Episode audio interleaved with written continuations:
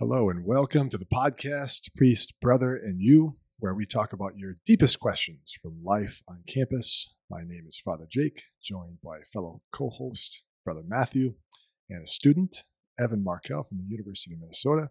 So we're so glad you're joining us today. Thanks for having me. Brother Matthew here. Yeah, really good to have you, Evan. Evan is a senior studying mathematics education.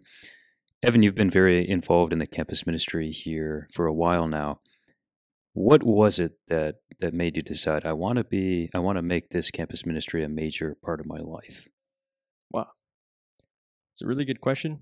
Um, I think that one of the biggest things that attracted me to the community was just the freedom in which people lived. I, I just saw a lot of people who were really themselves. And so you get a lot of distinct people, you know, you don't really just have one kind of person. And, and you know, I, I have a lot of my own personality quirks and quips. And I, I just felt like I really belonged uh, with the pe- people who would, who would accept me. You know, these are people who are secure in their identity and in knowing that they're a son or daughter of, of the Lord. And so uh, that, that was really attractive to me. Yeah, there's just a lot of natural joy when you have people who are free to be themselves.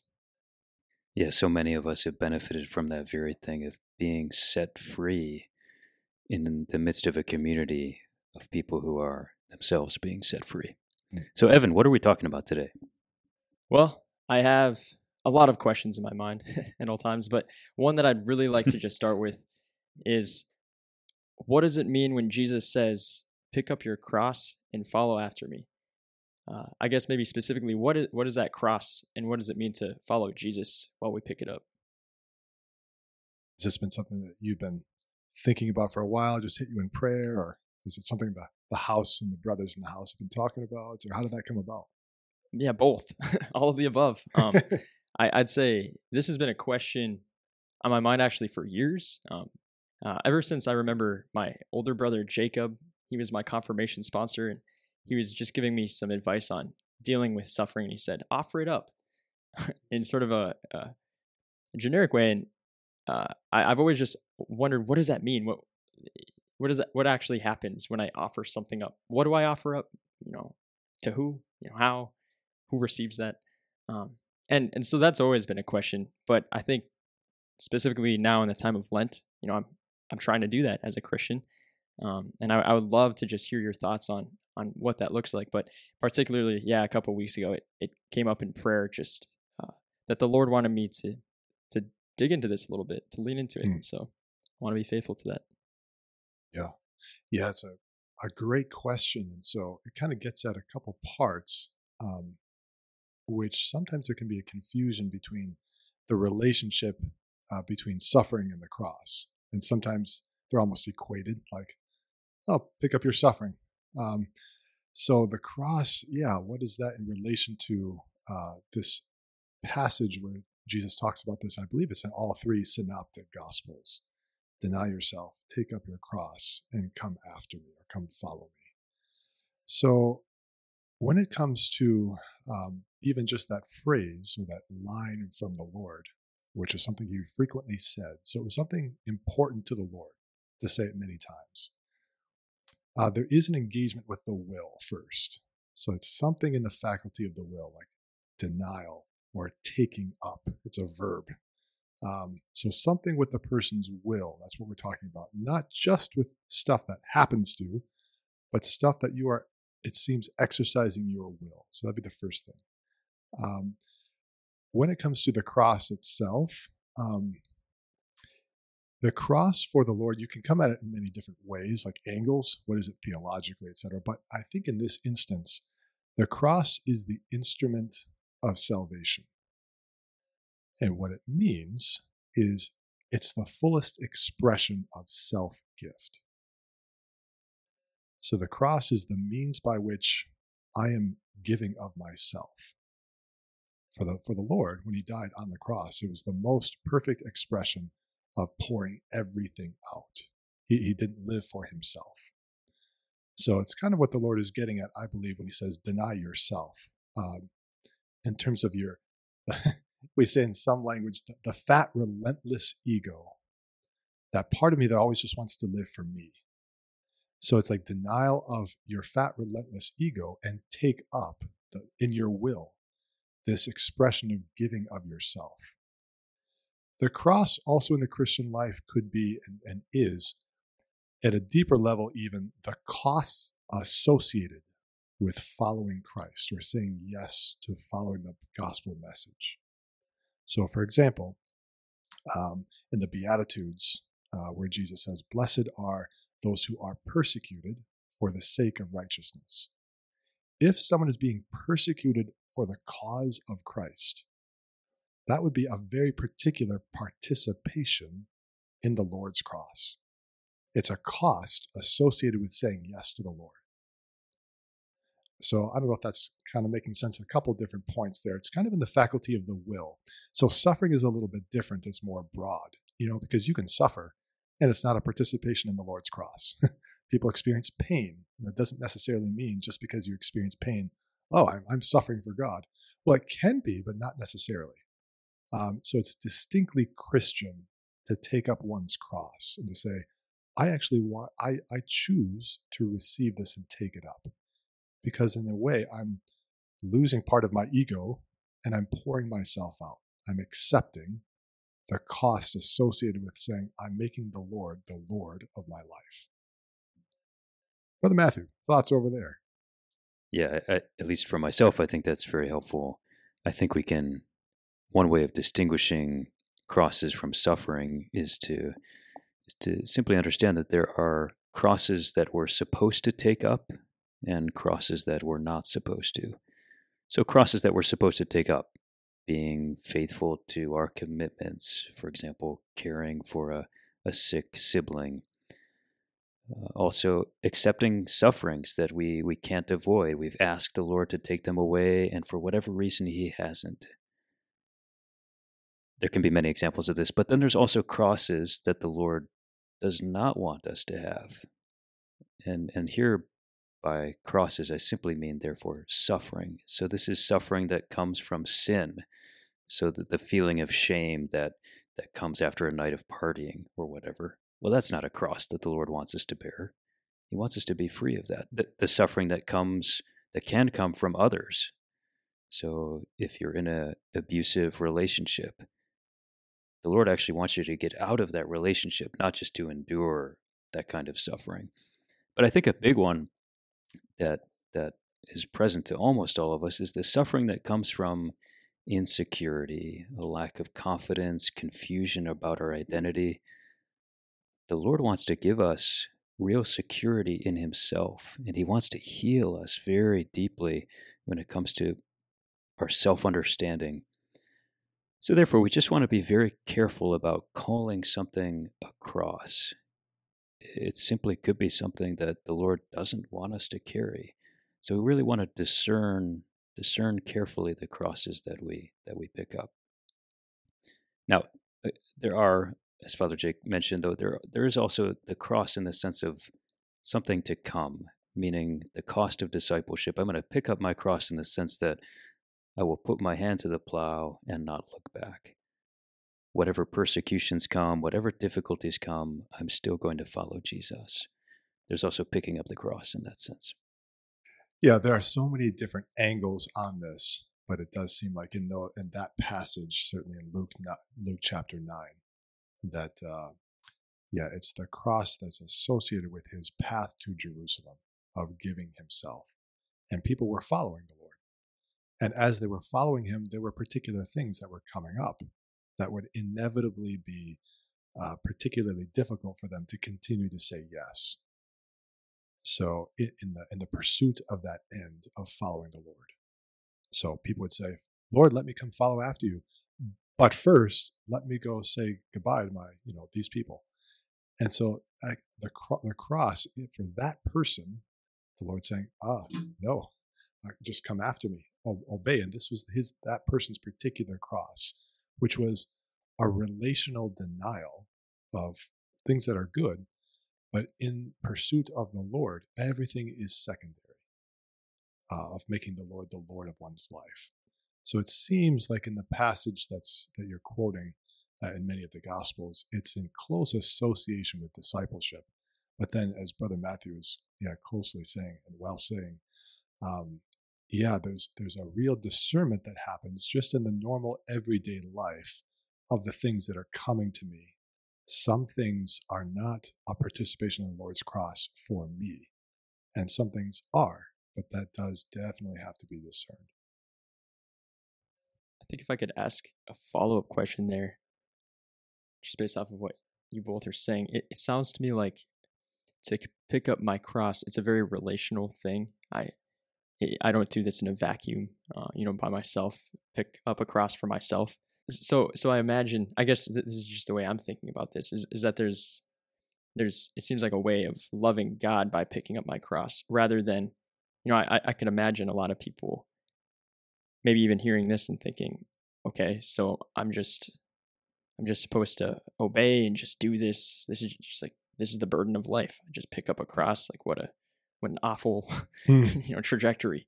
Um, but I I also I know it's not just that simple. I actually mm. I know many saints have uh, been testaments to to how this can be lived out very joyfully, and I imagine that that that has to do with uh, their love of God and wanting to obey Him. I that's just my that's what I'm picking up as I'm hearing you guys talk. Yeah, yep. So every vocation by definition, a, tr- a true Christian vocation will be giving of oneself. Uh, priesthood, the lay state, marriage state, uh, it's a, a, a, real vocation is the giving of oneself, and there will be particular things associated with that vocation that will be particularly difficult. And so, every vocation has particular alignments or associations with the Lord's own cross. So, like John of the Cross, for example, there are many saints that have you know the cross associated with them had particular crosses in their own way of life uh, that the lord allowed them to experience and even invited them to experience to have intimacy with god. This is part of the mystery of the cross. There is no intimacy with god without the cross.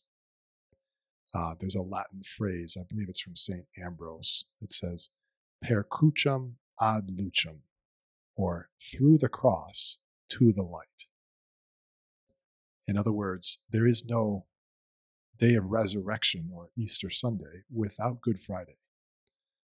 So if you want and desire intimacy and communion with God and a way of life that is full of the love of God, there is no shortcut or detour around the cross. It must be faced. And so this is where uh, even St. Paul would say, May I boast in nothing else but the cross of my Lord Jesus Christ by which I am crucified to the world. Again, hearing that language of no to the fat, relentless ego that just wants it my way.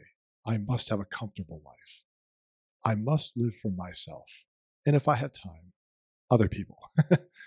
um, crucified to the world um, is, is part of the cross.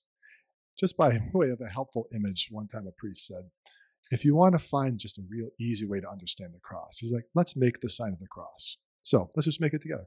Father, Son, he's like, stop. Right there. You just made an I. Now finish it. Son, Holy Spirit, you're crossing out your I. I was like, I will never forget this. and I haven't. um, it's just an easy way to recognize like the Lord lived completely selflessly. And therein is our salvation. We're participating in his perfect act of love, of giving of himself. And so it's hard. the cross can be downright hard. Why? Because we have something that almost rebels against suffering for the sake of something truly good. Um, in a similar way that, you know, even just, are you in the military? Yeah. Yeah, I'm in the army. You're in the army. So I mean, like, my goodness, like there's a lot of sacrifices you're making. I mean, not the least of which just being like physical, you know, PT. yeah. uh, my goodness, like to pursue this end, you got to live excellently. And there's like this groaning in your body to live that, you know? So, in an earthly sense, there's a, a sacrificial dimension to living this excellently or well. To live in the power of God, there is no shortcut around this self sacrificial dimension, which is the cross. And um, and yet, the Lord invites us to, again, exercise our will in taking it up, as opposed to dragging it, oh my gosh, I can't believe I have this cross, you know? Um, so taking it up actually means like I actually can live this in God with a joy, as odd as that sounds. The, and the saints began to live this mystery of living the cross, the difficulty, the challenge of living in the power of God, and yet with a certain deep and abiding peace. That takes that takes time and holiness. So, Evan, if you're anything like me, and I think most people listening to this, we typically say to ourselves, well, I want to be a Christian, but I don't want any of this cross business. So we just need this constant reminder, which Father Jake is giving us today, is that the the cross is not an extra part of discipleship. It's an essential part of discipleship. And there's no way to follow Jesus without the cross. I think many people experience this when it comes to vocation of, oh, I don't, I don't want the cross of being a priest, so I'm going to choose, I'm going to choose an e- easier road. In fact, it's the case that there is no other road except the cross, eh, in the sense that the cross sanctifies, and we can't be sanctified without it. Now, at the same time, as you as you mentioned, Evan, we don't carry the cross alone. We carry it with others, of course, but we also carry it with Jesus Himself, and and in a very beautiful way, the the church's remembrance of the stations of the cross reminds us that Jesus is carrying the cross with us. And when we sense that, then the cross becomes, it doesn't go away, but it becomes easier to bear. He says, Jesus says, Take my yoke upon you and learn from me, for I am meek and humble of heart, and you will find rest for yourselves, for my yoke is easy and my burden is light. We can even imagine ourselves in some way yoked to Jesus, so under the same kind of mechanism where we're carrying a shared load. And when we share it with Him, the yoke is easy and the burden is light. On the other hand, if we take it by ourselves, it can be a very heavy burden.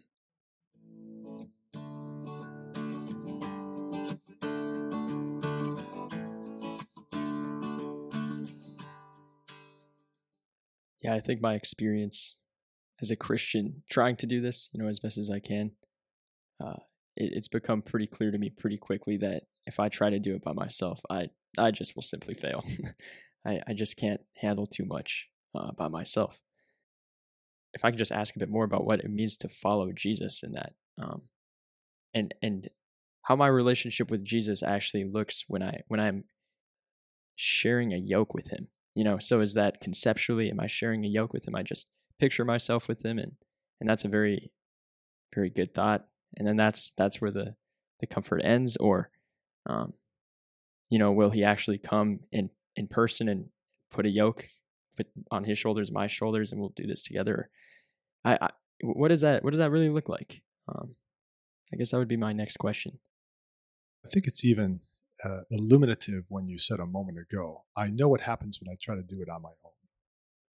So that actually is very, um, I think, helpful to kind of look at your own experience. What does that even mean? And what makes it hard when I do it on my own? So already, I think you're living something, and we can actually learn a great deal from our experience when looking at it. Um, so in the Lord, um, this is kind of the difference between thinking and praying. Thinking is just, it's our own thoughts. We're by ourselves, just mulling over things. uh, but praying is like almost like the hatch of our mind has opened to the other. And this is kind of getting at the mystery of doing something with the Lord as opposed to just doing it by myself. I'm inviting him into it. And this can happen in a, a great variety of ways, you know. Actually, just saying out loud and explicitly, Lord, I invite you into this. I this is too heavy for me to carry. Right there would be a great example of a living faith. I know that the Lord can actually give me grace. Grace is power. Uh, grace is intimacy with God. Grace is the gift of God. It's like it's His strength. Um, so this is kind of what we can get at with following Jesus. It's it's it's not just thinking on our own. It's inviting the Lord into the particulars of my life, especially the experience of the cross. and so, again, like we've been talking about, a, a relational dimension to this. I'm walking by faith, which by definition means I do not walk alone. I know this, even if I can't see or smell this first century man called Jesus of Nazareth. Um, he's beyond my senses. Uh, but faith is the acknowledgement of the Lord is who he says he is, and he is present and gives strength. So, are you wondering, Evan, if, for example, while you are offering up some cross, that Jesus at the right hand of the Father is doing the same activity you are, offering up that same cross? Is that what you're wondering? I think I would say that that's not the case. Um, but I guess in general, I I would wonder, sort of along the lines of what Father Jake is describing here. Yeah, to to what to what extent is Jesus present to my own suffering? Um, you know, so is it in my supplication, in my asking for His help, and and His um, and His response by by being there for me and giving me what I need to to move on? Is that is that to the extent that I relate to him, or or is I I feel like there's even more. I feel like he he takes it on himself in some way, um, but it's a it's a vague idea in my mind of, of how that works. So if he's standing at the right hand of the Father, but not doing the activity you're doing, how in what sense is he taking on your suffering? Right. Yeah, I think about even just using earthly examples. You know, we can find uh, out a lot about God just from looking at earthly, natural examples. So, as you know, as parents, they would say one of the most difficult things ever is when their children suffer, especially when they can't alleviate it. Um, and it's almost a physio. It's it's beyond the physiological, uh, but it's very real when they see their children either enjoy they actually feel it or in pain and they definitely feel that. Even if they're not physiologically in the body of their children they they, they have this connection uh, especially uh, biological fathers and mothers have this almost like this deep there, there's a connection even that goes beyond science um, that uh, they almost feel the same pain if their child for example has cancer. Oh my goodness so when the Lord sees us, He's not this outsider looking in and kind of feeling compassion, like, oh, I can kind of put myself in Evan's state right now. No, it goes far beyond even the natural state of an earthly father or mother to their children, um, because He has He is the maker in an absolute sense, not just a father in an earthly sense. So uh, there is a communion with God even just in our person being in the image of God, um, that He is profoundly with us. St. Augustine had this great quote where he he said, God is closer to me than I even I am to myself. And he said this was what impacted him to start praying, even whispering. He's like, I never have to shout anymore because God hears even my most subtle whispers. He's even closer to me than I am to myself. And so, especially with a Christian undertaking or experiencing the cross, Jesus is living it in me and with me. So, Father Jake's answer here is not a cop out. He is using an analogy about a parent's love for their children but we have to use analogies. As humans, we have to use analogies to reason up to what's actually happening with God.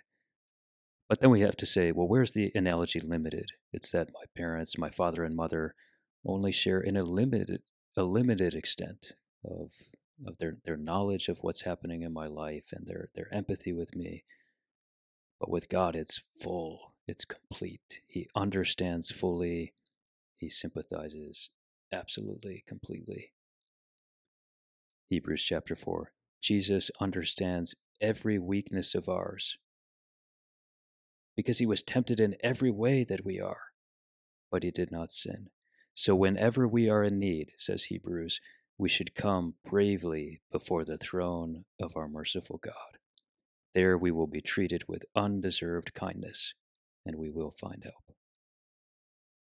Just hearing you say that, Brother Matthew, it's such a comforting thing, even to to think about that the the extent to to the infinite nature of God. I, I just don't even know, you know. But but to think that He knows me better than myself, that He his compassion leads him to feel my suffering more than I feel it. Like you said, Father Jake, he's closer to me than I am.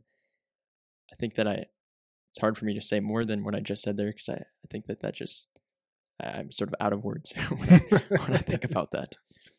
Um, but I think I think one one reaction I guess I, I have too is is that that's helpful to think about the the Lord just just knowing my my suffering so much and being there in a way that I'm that I'm not even, you know, he's closer to me than than I am. And and I think that that actually makes it helpful too for me to when I'm considering the struggle of discerning what's a what's a cross that I should take up and what's something that I actually shouldn't tolerate, you know, or, or something that that isn't to be taken up. And and I think if I consider the Lord being closer to me than I am, then I, I think of, well, what what would the Lord, what sort of suffering in my in my finite knowledge, what sort of suffering might the Lord take up within me. You know, I, I think that makes it really obvious. I shouldn't stand for a stranger punching me in the face. You know, um, I how how would the Lord handle that? And you know, I I think that's that's a very helpful way of thinking about it. Well, yeah. So, in in thinking about just this very thing, Jesus being with me in this, I would love to ask just just what does that mean exactly with me? What I, I know that Jesus is with me when I receive him in the Eucharist. I know that Jesus was with the apostles when he when he called them to him physically.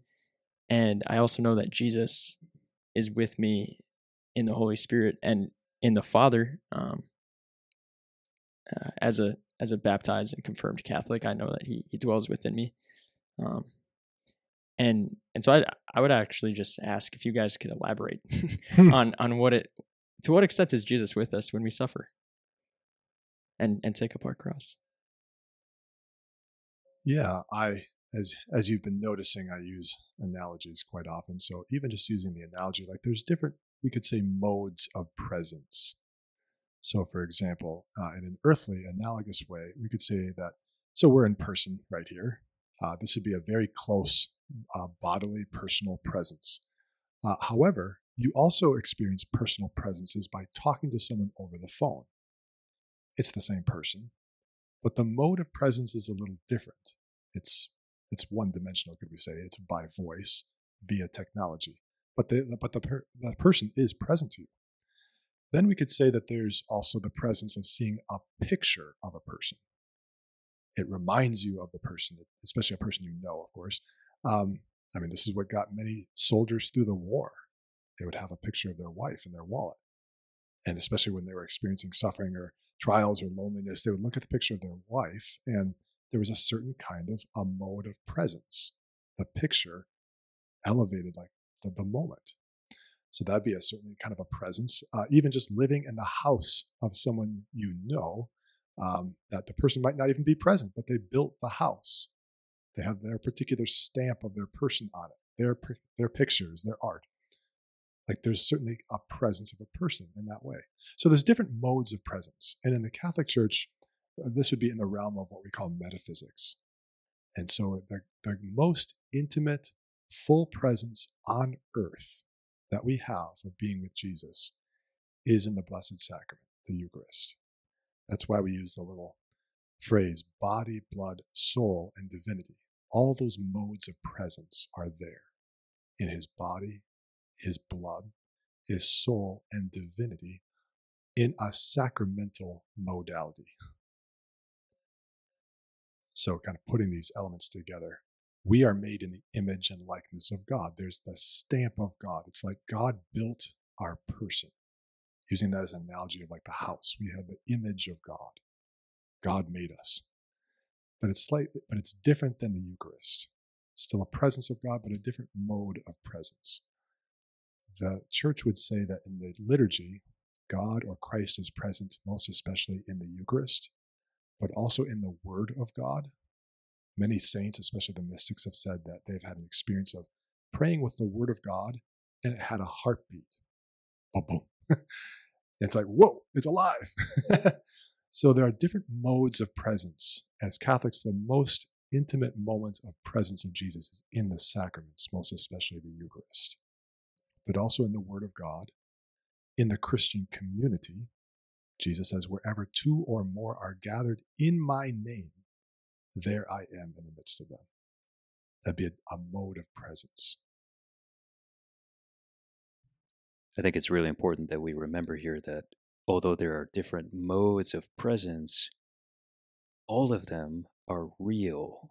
It's not mm-hmm. like some are fake mm-hmm. and some are some are real. Now we, we do we do use when we refer to the Eucharist, we do say that that there is the real presence of Jesus in the Eucharist. There we're using real as almost a uh, as a theological term. But what I mean is that even in the company where the three of us are gathered, Jesus is really present here. His presence is authentic and, and not just kind of in our imagination or, or in our wishful thinking. He's really present here, but not in the same not in the same way, not to the same degree that he is in the Eucharist, and that itself not in the same way that Jesus is present before the Father when we will see him face to face. Yeah, the saints also had, you know, as we grow in grace, so the presence of God grows in us. So you think about someone like Francis of Assisi. Like stuff happened wherever he went because it was the real presence of God living in him and it was growing in him, such that he could even preach to animals. They were tame when they were around him. Uh, people who would be filled with great anger when they came into the presence of Francis of Assisi they just were disarmed of their anger. So, kind of getting at as we grow in grace, God can actually increase in us. It's a crazy thing because Jesus makes the condition of discipleship to take up the cross and follow him. So I'd imagine as I try to take up my cross with him, that actually he would be more yeah more more present or at least i would i would experience more of him. And as as i as i do that more would, would that be accurate to say that that as as that life progresses um that i that i would get closer to him and and that that would sort of unfold i think so i mean you think about that gospel passage where the the two sons of thunder said lord we want to sit your right and your left a very high place in heaven um and Jesus said, Can you drink the chalice that I am going to drink? The chalice of suffering. And they said boldly and probably somewhat naively, We can. um, and he said, Okay, like, like he did not chastise their desire for greatness. That'd be magnanimity. But he said, That will come, that can only come through the cross. So for those who are willing to engage with the cross, intimacy, uh, greatness in the Lord is is there. Not willy nilly, not chasing after crosses that are not ours, but um, but that which is associated with drawing near to the heart of God will always necessitate the chalice. We should probably conclude our time together here. Evan, I know in some sense we've been able to answer your questions, but in another sense, we should really acknowledge that we're dealing with a, a great, great mystery here. And and we can give some suggestions as to what's going on, but we could never dare to try to describe the mechanisms by which by which we are participating in Jesus' suffering. And yet we take it on the authority of Scripture, divine revelation, that this is something very real, that Jesus wants to carry the cross with us, and indeed does. And for example, when St. Paul says in Colossians that in my flesh I am, I am filling up what is lacking in the afflictions of Christ on behalf of his body, which is the church. And we take that as a, as a kind of summary statement for what it means to, to suffer with Christ. Not alone, but with the church. Not alone, but with Christ. Not purposelessly, but, but completing, in some mysterious sense, what Jesus has done on the cross. Thanks everybody for joining us. Evan, great to have you. Great questions. Yeah, thank you very much for having me. Peace.